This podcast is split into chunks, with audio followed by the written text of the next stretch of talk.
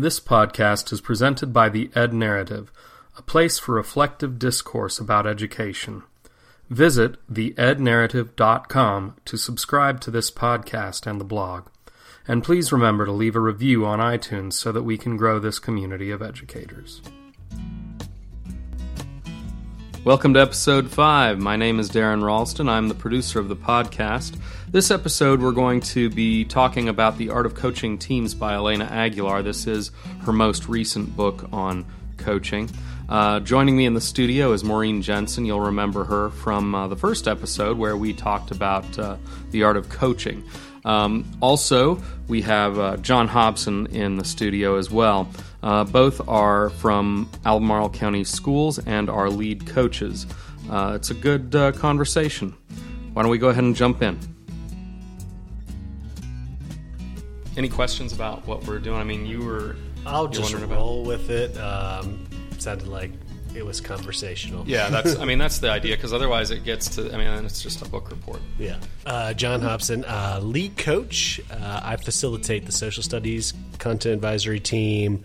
Um, I also work with the Albemarle cluster of instructional coaches, and um, I'm also the facilitator for athletic directors in Albemarle County. Uh, Maureen Jensen. I'm also a lead coach and um, facilitate English K 12 gifted education, a program we have in the division called AVID. And I work with an elementary cluster, the Hollymead cluster. Great. So we're going to talk about uh, the art of coaching teams today. That's a another Aguilar book. Um, if you recall, we uh, we had a discussion with Maureen on the art of coaching, which was the first book that uh, Aguilar put out, and uh, so we're going to follow up with this. So, just to kind of start things off, let's maybe talk about the role of teams and what we do as coaches. I think that um, you can look at it from two perspectives coaches uh, in the school and coaches working with other coaches. Um, so, you know, in the school, coaches could work with teams like PLCs or departments. Um, things like that outside when we're thinking about coaches working with coaches we in for our coaching model in albemarle county public schools we have sort of this um, cluster model where um, coaches um, meet in their own plc um, three four five coaches are in a plc and that's a team that they have. And then also there's a, the larger instructional coaching plc which would have all of our instructional coaches um, that's um, provide coaching to 20 or 26 schools in the division. So those are the you know just an overview of the kinds of teams um, that coaches participate in.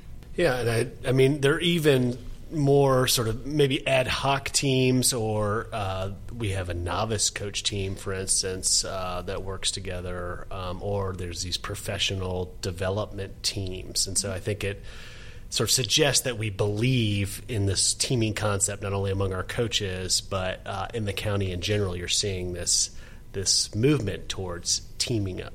So, um, when we look at the cluster part, in order just to clarify a little bit, um, what constitutes a cluster for us, and then we'll get back to this idea of going with like the PLCs and, and this move towards teaming. Coaches aren't assigned to just one school, and they're not under the purview of the principal of that school. Uh, but coaches um, work in a cluster and they serve multiple schools. Um, so, for instance, in uh, the cluster that I facilitate, uh, we work with we have five coaches and they work with five different schools. Not all of them work in all of those schools. They're assigned to generally three schools. Um, but this cluster is um, a group that meets regularly on a weekly basis um, to to share the work for sure, but also to uh, be a professional learning community um, to sort of problem solve together and push push our practice forward. With the um, with the book, The Art of Coaching Teams, one of the things that I detected as sort of the um, overriding principle that she seems to be going for is that the coach is kind of the leader in the team, and I- just wanted to. That was something that was kind of surprising to me because when I came to it, I was coming from sort of the perspective that we have in the district here as a coach, not maybe a lead coach, which both of you are, but uh, as a coach who's working with the teachers. Um, I've been involved with PLCs and with project groups but I'm not the leader of those. And I try very hard not to be seen as the leader in those groups. Um, based on sort of the the way that we view ourselves according to the model, um, in in that regard, there's a bit of a disjointed uh, sense of purpose compared to what she's uh, approaching. So, how would you reconcile that, or or in in what way would you say that um, we can make use of maybe some of the approaches that she's discussing as and she she conflates the idea of facilitator and leader, Leader, even mhm. you know which is kind of con- confusing to me so Yeah, in the beginning of the book, she says, "I'm going to use this word, and it's going to mean and this word, and this word, and this word, and it's all going to mean the same thing. I just want you to know Right. that." And then so she does say, uh, "I'm going to use the word leader, and I'm going to use the word facilitator, and and I mean the same thing." But I was also, you know. Even with the art of coaching, when we talked about that before, um, you know, there it's sh- Aguilar talks about a much more uh, directive approach Right. to instructional coaching. So you have to, you know, take a look at it and think, hmm, that doesn't really exactly line up with what we do in Albemarle County Public Schools. Um, this book, The Art of Coaching Teams, I think is perfect for an administrator in our division, a department chair in our division, uh, someone who leads PLCs. Uh, the coach has to look at it through just a little bit of a different lens, but I think everything can still apply. Um, it, it would just, I think it would just be how how would this information impact the way I interact with teachers? Um, and I wish I had, I could think of the, some of the things that right off the top of my head, but there's lots of lists in this book or questions for you to reflect. Yeah, she And has that- a lot of tools in this one that you know there, there's hu- a huge appendice Right. uh, or appendix appendice. There's a huge, you know, uh, there's a huge appendix in the back full of, of tools and, and checklists and and things like that. Yeah, I mean, so the things where she says creating agendas for team meetings, that's not what we're going to do as coaches in Albemarle County. You're not going Not definitely not at my level. Right, I right. mean, when when you guys run a, run a PLC for the coaching group on mass, then Right. that is different. different, but, right? Yeah.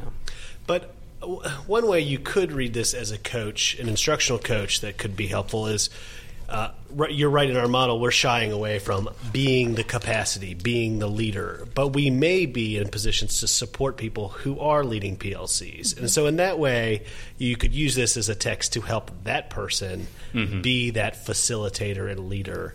Um, and I think another way you might look at this is even though it's about the art of coaching teams, you could look at a lot of the checklists and the tools as a way of examining your partnerships. In a way, a partnership is a two person team. Right. Uh, and so I think there's a lot that you can sort of apply to that, um, to your partnerships. Well, one of the things I saw in there that I thought was probably a, a good way to approach teaming with, with coaches is uh, is having the process observer um, position. She had in a couple different uh, sections had mentioned that uh, playing the role of a process observer or having somebody whose role it is to do that. Um, and that, I mean, she's got it all broken down. There's so many things. I mean, I can't imagine anyone ever using all of them. That would be maddening. But uh, you know, like checking off like how many times people are responding and in what fashion, um, tracking the conversation and, and people's um, cooperation or, or, or contribution to the uh, conversation. I can see that being helpful as a coach. So. I also think, um, you know, in the I guess it's the first chapter, she talks about how the vision is very important for the team, um, and while the coach wouldn't set the vision, come in and say in in a in a team of, with teachers, a PLC, I'm thinking about. Um, they can ask questions about what the vision is mm-hmm. and what you're, you know, Sort of guide towards it. yeah, so it's while it, Yeah. it it would help.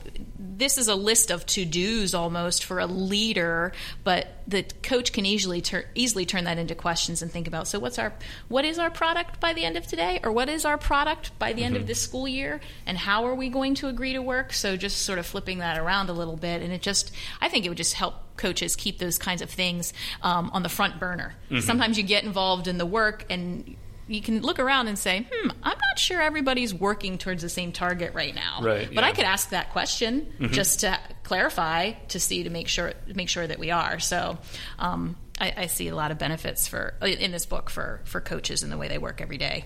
Yeah. Well, I think uh, you know, like that idea of questioning the purpose or whatever. She comes, pre- it comes pretty clearly to me that um, she does advocate for somebody just being very open about, not necessarily accusatory, but being observant in a vocal way. You know, like you know, uh, the, the the feeling in this room is is seeming to be something like this. Is why am I feeling that? And and sort of st- saying, "Man, y'all are off task." You know, it's it's not it's not that. It's more of a question of of being you know very openly observant of something and then asking people to respond to why you feel you're observing that. Right. And I think that speaks to the qualities of uh, emotional intelligence that she's right. referencing in chapter four or five. Yeah, I uh, definitely want to get deeper into that because yeah. that seems to be a very strong component to what she's saying. Yeah. So. I mean, what what are your thoughts on, on the way she approaches emotional intelligence in this? Because it's something I think you know a lot of people don't consider when they're looking to go into a meeting. Is how do I want to be perceived? How do I want?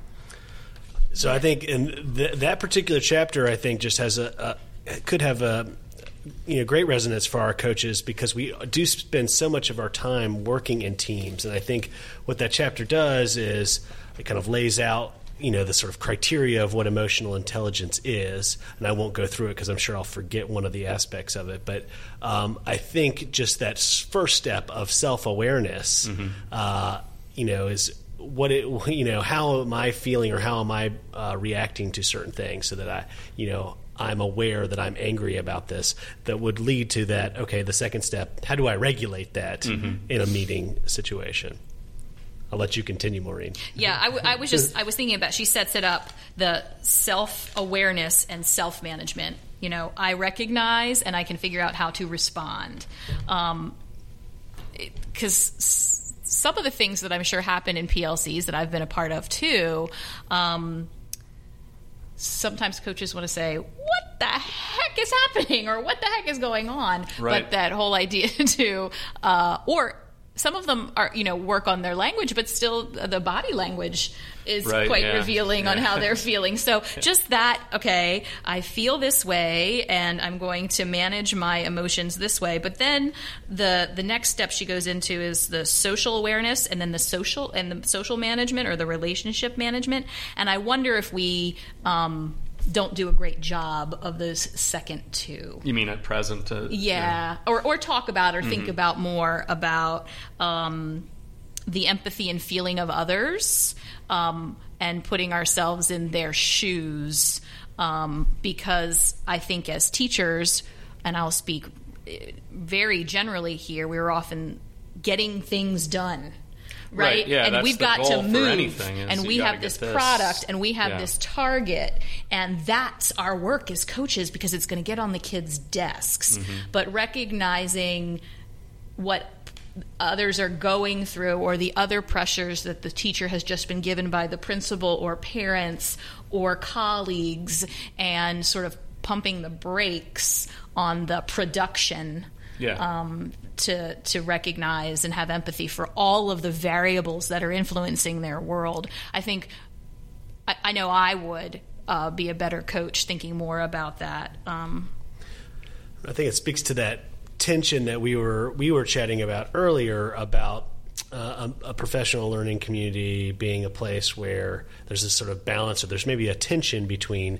you know nourishment that you're getting something out of this meeting, or you're you're at least having some emotional release, or whatever that nourishment might mean, versus getting things done. And I think on teams, if you were just a, if there was a dichotomy in this world, you know, there's those who want to get things done, and there are those that are that need that have other needs, right. you know, whether it's they have to get something off their chest. Um, or they need to laugh. Mm-hmm. You know, uh, they need to have some fun or, or, some some sort of connection before they can get things done. And so, um, just being aware of that on your on the teams that you work on, and sort of being able to respond to those different sorts of personalities is important. Is on page uh, sixty four the line I just I underlined Aguilar says I strive to find the balance between production and nourishment as John talked about mm-hmm. and she said she wanted to have people feel or even even say out loud, uh, "I can't wait until our next meeting." Right. Yeah. yeah. I mean, if we could get to do this again, if we yeah. could get to that, then we found the balance between being productive and being nurturing to each other and having Mm-hmm. fun. Um, so I think that's sort of like your your marker of a successful. Like when are, when are we going to do this again? Does everybody feel that way in Yeah. the group? Uh, that seems to be you know the ultimate goal of where she's going with with this and um, I really I think getting to the emotional intelligence and also that sense of purpose she spends a lot of time talking about the front loading that comes in before you even get into the group So I think uh, one of the things I think from chapter five that I found useful about that sort of front loading concept and how much time, you know, because it is this huge investment of time. But I think a little rule of thumb that she supplies is that, you know, the amount of time that you spend front loading on norming or sort of self awareness should be proportionate to the amount of time that you're going to spend together. Right. Um, and so in our instructional coach clusters or our ICPLC, we spend a lot of time with each other. And PLC spend a lot of time with each other. If it's just a team for a week or, you know, to A committee a committee versus right, a team, that right. the time spent front loading doesn't need to be um, as extensive as that. right so it's probably more applicable to what you guys do as leads Unfortunately, I think a lot of our work is in response to it not working. So it's like a after the fact yeah, it's a fix it. reaction. It's being you know reactive rather than proactive in setting up PLCs. I, I find, and I think as we as more people read this book, and it's in the hands of a lot of people now, include not just the coaches, but uh, Yeah. administrators as well. well I think it's probably you know like you said I think it probably belongs yeah. there I think there there seems to be more of a okay. Let's talk about this in July. With can I talk to you about this in July or in August and think about um, the front loading Mm-hmm. so it's not coming back and trying to fix something uh, with a PLC or a department or something like that. So. Um, I think we're we're getting there. Mm-hmm. Um, I think most a lot of our work though is like, mm, there's a problem now, Right, yeah. Rather than hmm, let's work on this so there there won't be a problem. I think just it's maybe the nature of being an administrator is that you have to sort of get things done, Right. and so front loading uh, seems like one of the sort of expendable things. I just don't have time for that, and I think you know, that um, quotation that she cites in chapter five about culture eats strategy for Yeah. breakfast is something that we all could uh, take to heart. Well, I think we Wow. we mentioned the other day in about what makes uh, coaching successful, and we talked about that time for reflection, you know. And I think uh, for administrators or for leaders, there's maybe a little bit more time uh, in the summer to. Sort of Yeah. sl- I think that's what coaching does if you if you use it. It slows it down and it puts a mirror to the process. But if you're just constantly churning forward, um, You have to be willing to slow down to do yeah. it. Yeah. then you're only using your rear view mirror right, That's right. and That's you're right. reacting. Um, so um, yeah, just found that interesting. you know, just looking at the type of teaming that happens at an administrative level, um, it seems to me like there would be a huge benefit to doing some of that self analysis. So, And what do all of those people experience in common so that when they go out to all these different hallways in the Mm-hmm. school, you can feel as an administrator, thinking from within that, you know, from the administrative lens that that the same kinds of interactions are happening whether I'm in red hall or purple hall or Yeah. Mm-hmm. blue hall or green hall or you know um, uh, what what does that look like in August for everybody Right. um, and I bet there's a lot in this book that can support an administrator, an administrator to reach out to a coach or a lead coach and say, you know, help me think about this. Um, this would be the perfect book f- for something like that. I think, um, sort of broadly speaking, um, i- if I think the intention, part of the intention of the coaching model and the lead coaches, you know, we don't call ourselves coordinators. You know, we use the term facilitators, and I think there's this philosophy about coaching that we would like to see spread, you know, to administration. So you notice a lot of lead coaches will often become administration, Right. administrators, and I think there's a that's a purpose there that we're hoping that you know administrators certainly develop some coaching skills, uh, but also are more collaborative and reflective in their practice. yeah, well, and I mean, it seems to be from from the experiences I've had with with coaches going into admin, they, there is a definitely different approach to that position than you know people who are coming in without it. You know, not necessarily that it's better or worse, but it's you know it's it's detectable. It's a different conception of leadership, Right. Um, um, but there's multiple ways to be a leader. Um, I think this is a, a philosophy that you know I think we certainly believe in because we live it all the time, but it's not the only one. Yeah. Um, one of the things that I detected in here that, I mean, it was kind of hinted at in the Art of Coaching um, and has definitely become a big thing with her blog is that uh, she seems very interested in um, social justice, equity. Uh, she echoes a lot of what's put forth in, uh, you know, culturally responsive uh, teaching, cognitive coaching, um, and it gets brought up in here, but it doesn't seem to be very explicit that that's what she's heading towards. She doesn't really like. She doesn't cite. Uh, culturally responsive practice directly, but really shows evidence of the awareness of it. Does that make sense? Well, and she also says, in, and I can't, I don't know if it's in the chapter that you're talking about. I know, I think it's in definitely in chapter nine, and it may be earlier than that. That in her model, in her the the way she sees instructional coaching, that coaches have. Um, the obligation to interrupt or disrupt, whatever word you, the inequities that they see in the classroom. Right. Um, um, so along the lines of her sort of pushing that that's sort of the coach's role, and I just when I read that I thought it was interesting considering what we're talking about in our ICPLCs right now about our model and an asset based you know n- not deficit we're looking at what's going well teacher led but then also this other thing that if what's happening is not good the best for kids what's what does the coach do Right. um, and she would say you'd go right after it because that's the the, Mm-hmm. the lens that she's looking through but i thought that was interesting for something for us to talk about like Right. wh- what what do you do Well, that, and that's a, that is with our model the way it is. It's hard because you know, and we talked about this in our last meeting as a full group of coaches. Um, you know, where do you sacrifice a relationship for a goal, right? Whether it's, I mean, is what is happening in that relationship with your with your teacher is it productive? Is it not productive? Or you know like you're saying are you noticing something that is completely being unaddressed right? And with our model being you know something where you're invited in to participate in a project or a goal with a teacher setting a goal with a teacher versus being sent in um, there's a bit of tension there because I mean, how do you de- how do you deal with that? You know, I noticed you weren't calling on any students of color.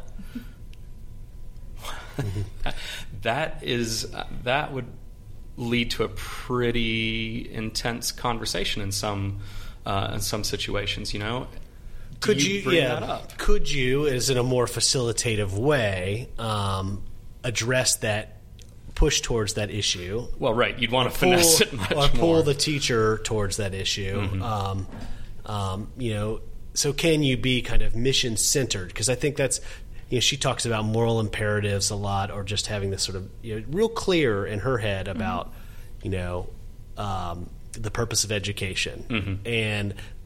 And I think she would say that coaches need to be equally as clear about that. So, when do we, or how do we, as coaches in our model, where we are um, working at the invitation of teachers, and so much of our relationship is built on a foundation of trust, and we're working by invitation only.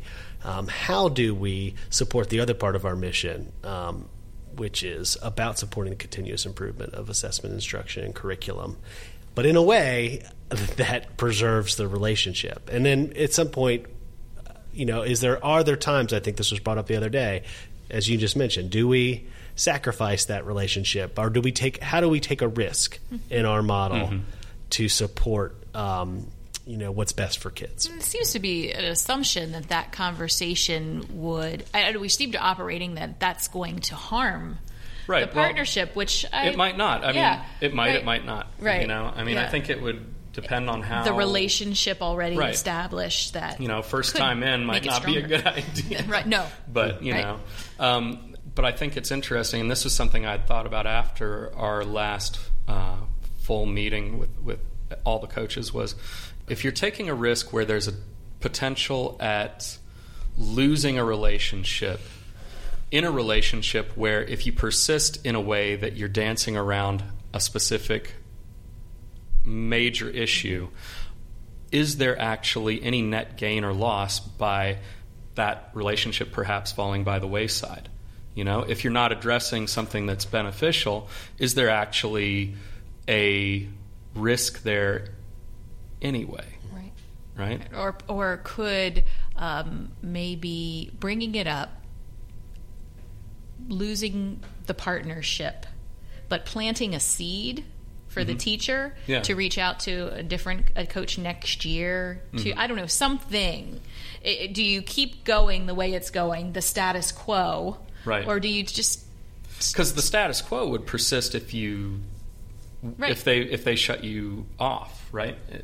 Even if you so, to what extent, if that occurs, does it um, does it maybe affect the bigger picture of the model? You know what I mean? If you sab, it, it, not, Not sab- sabotage.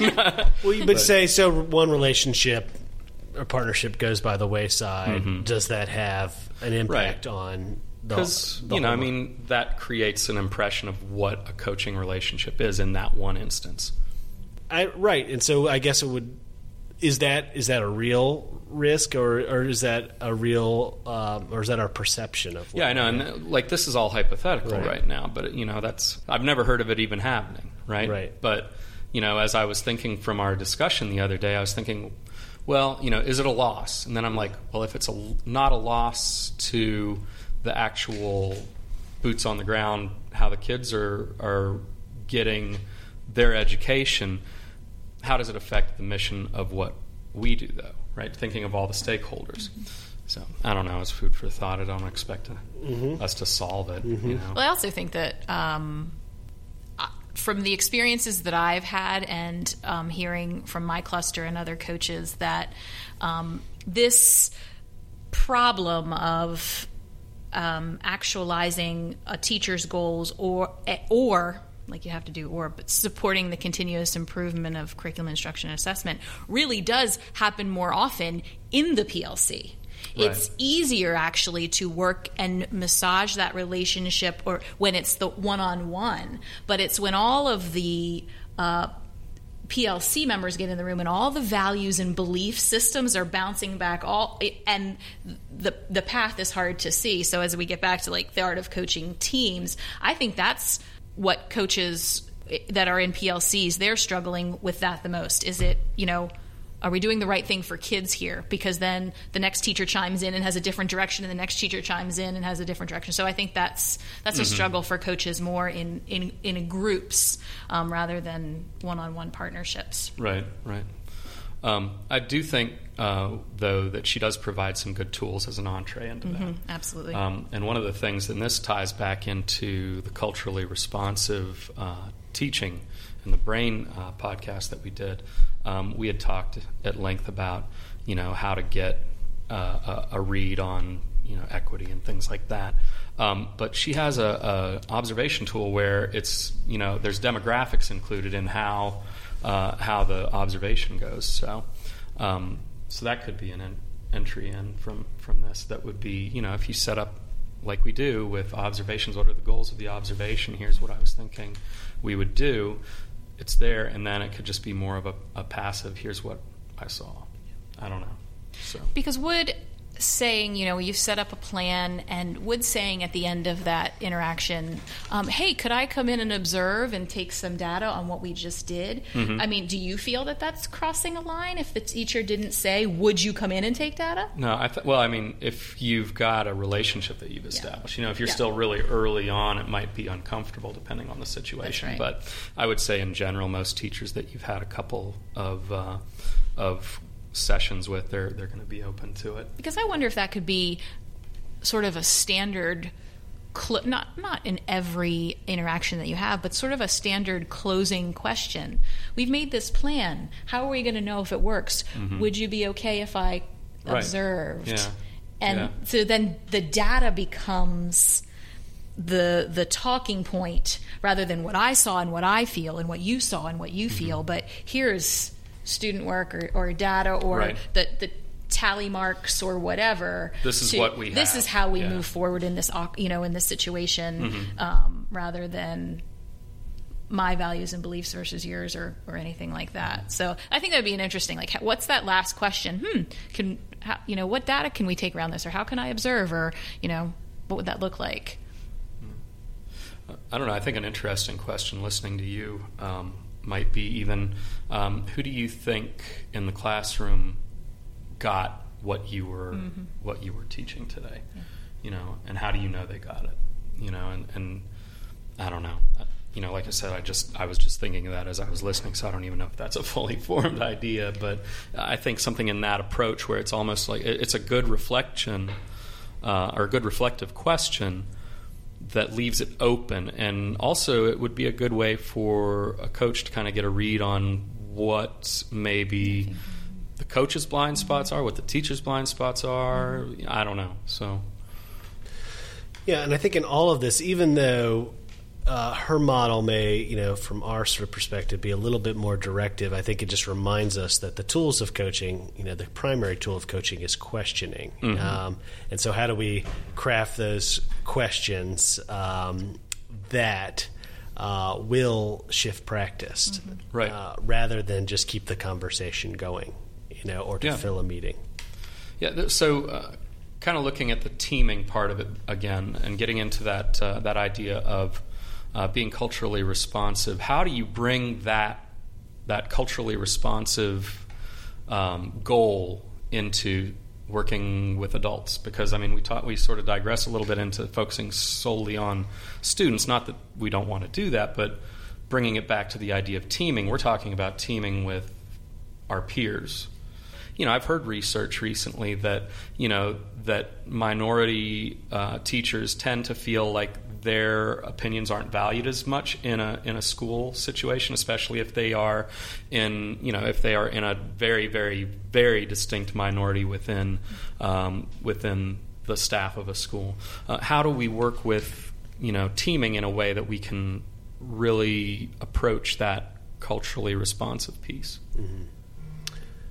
Well, I I won't pretend to be able to deliver answers, but I'll just you know. Right, I don't expect you to solve it. If you can, that's great. but great. I will say. But- what I notice, which is response, you know, which is uh, culturally responsive teaching um, in the brain, has in common with maybe some of the things she talks about is with regard to emotional intelligence is the foundation is sort of knowing yourself, uh, which might just extend beyond just knowing how you react and feel about things, but knowing about your implicit biases. Um, so whether that's like taking the implicit biases test, yeah, the uh, Harvard, the thing, Harvard yeah. stuff. Um, that may be, a, and, and being just cognizant that that's an issue first, um, and then you know, that that you have biases or schools or systems have biases.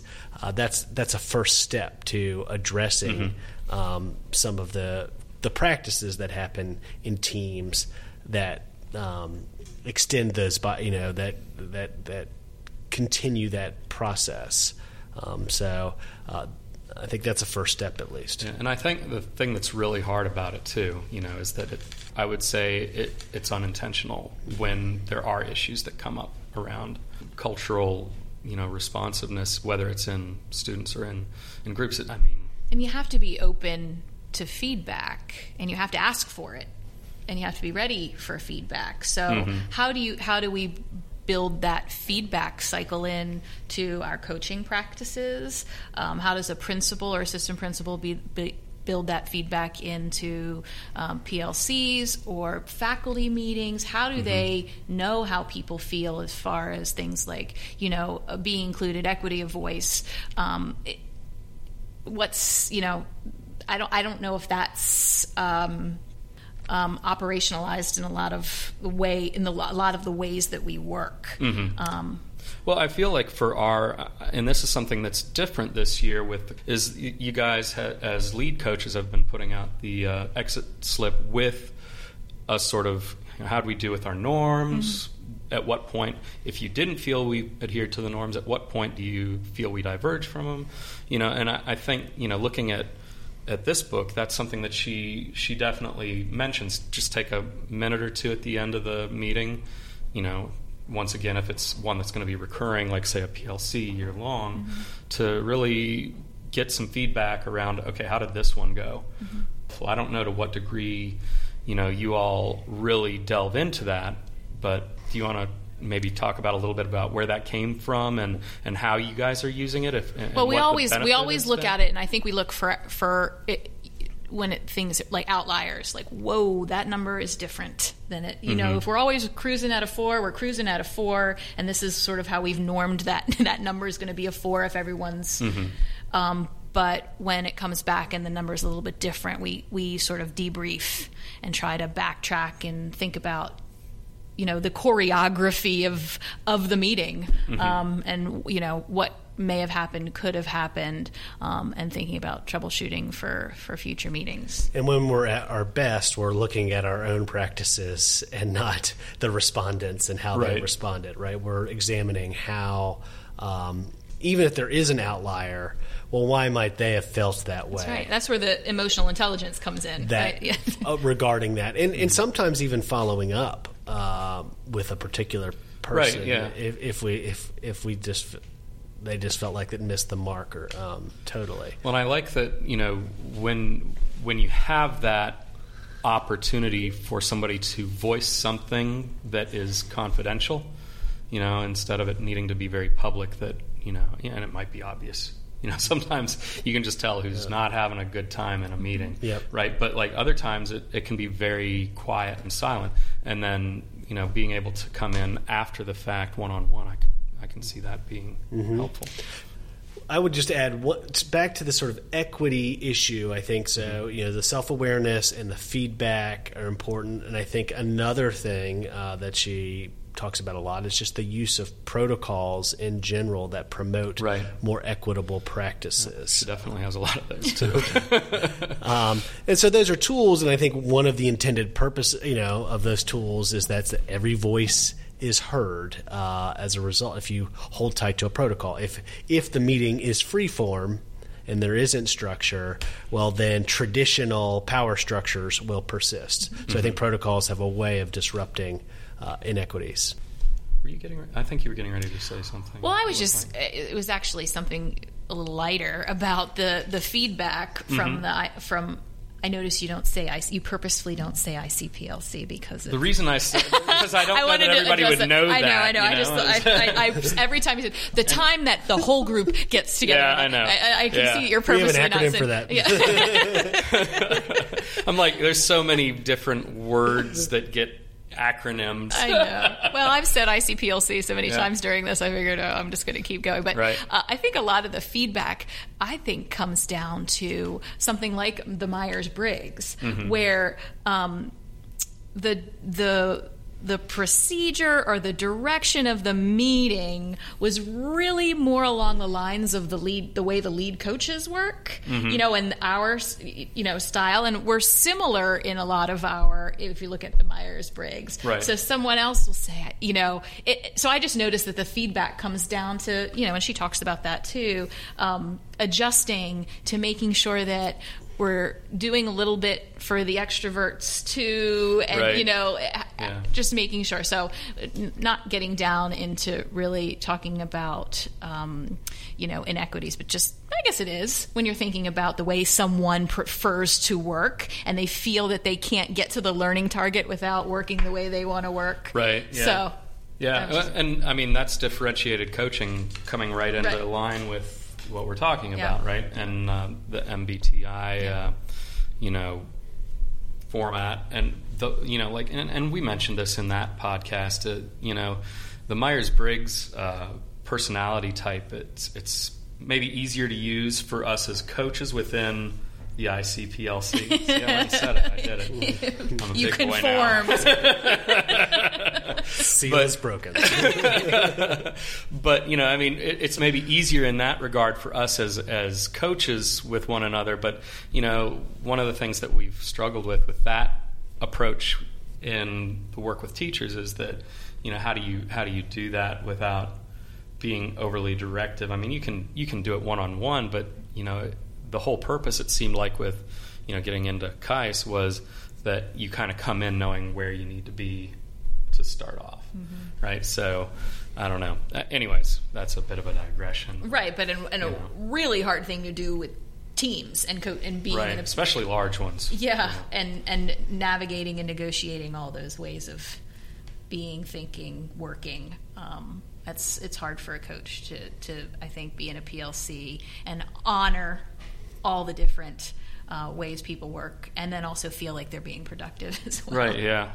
Um, why don't we transition and, and, maybe discuss a little bit about some of the difficulties of this book for what we do? I mean, I know we said you know that it does really seem to apply more to an admin type uh, situation, but um, we've probably already alluded to it.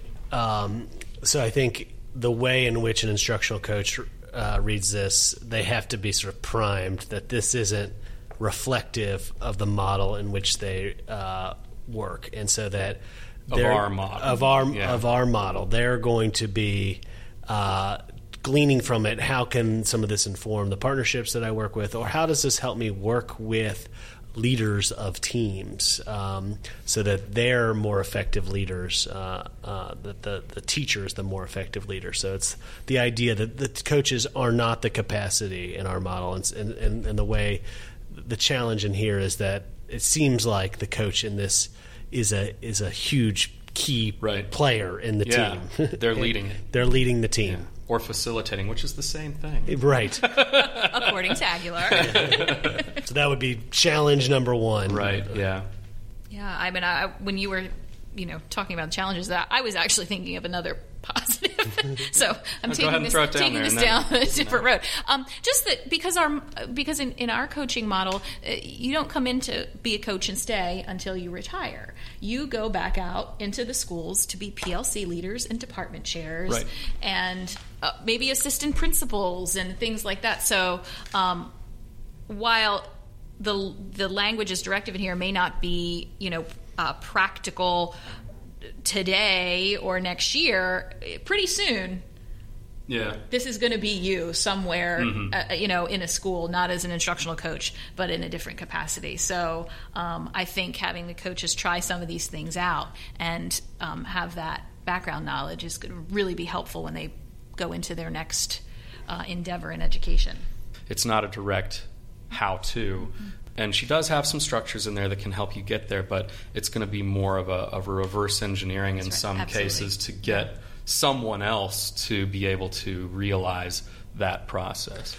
And one maybe additional thought here about that is that our cluster structure is a little bit flatter, even though the lead coach is, you know, positionally a leader of that PLC. Mm-hmm. I think uh, the the model we have is that that cluster it's a it's a group of equals. And so sort of just being aware of how teams work and being able to just from reading this book you know be aware of the things that are the dynamics of the team and everybody being responsible for the success of that team. I think a lot of us uh, were in buildings prior to this where we didn't have um, maybe the best teaming experiences. We may have had some positive ones but you know uh, tended to have ones that weren't yeah. fully functional, and so it can be a total crapshoot, right? Yeah. And I think coming in the coaching model, we really aspire to having a really positive teaming experience. And so, what is it? So this book helps sort of raise awareness of what is it the things that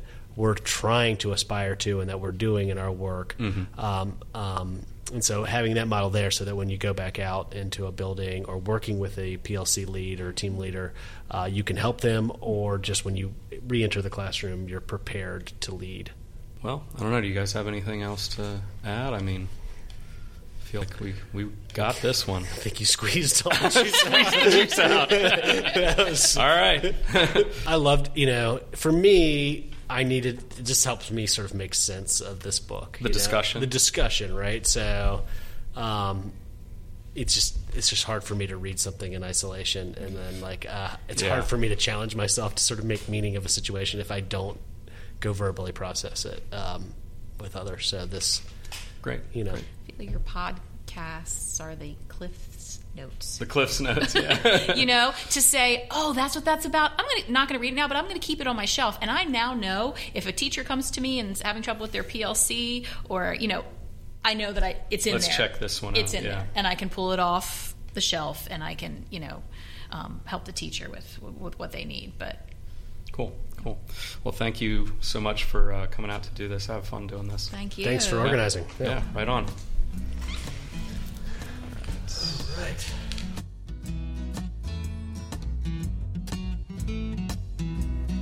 So that's episode five. Thanks again to John and Maureen for an excellent conversation. I always have fun talking with them.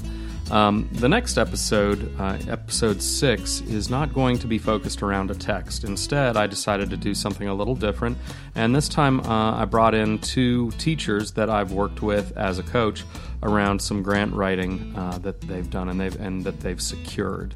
Um, I figure that could be a good resource and also a way to look into some of the processes for these um, these more uh, sort of mid-range grants, the the national level ones. Um, so come back and join me for that. And uh, as always, please uh, check out the ednarrative.com. I'll catch you later. Bye.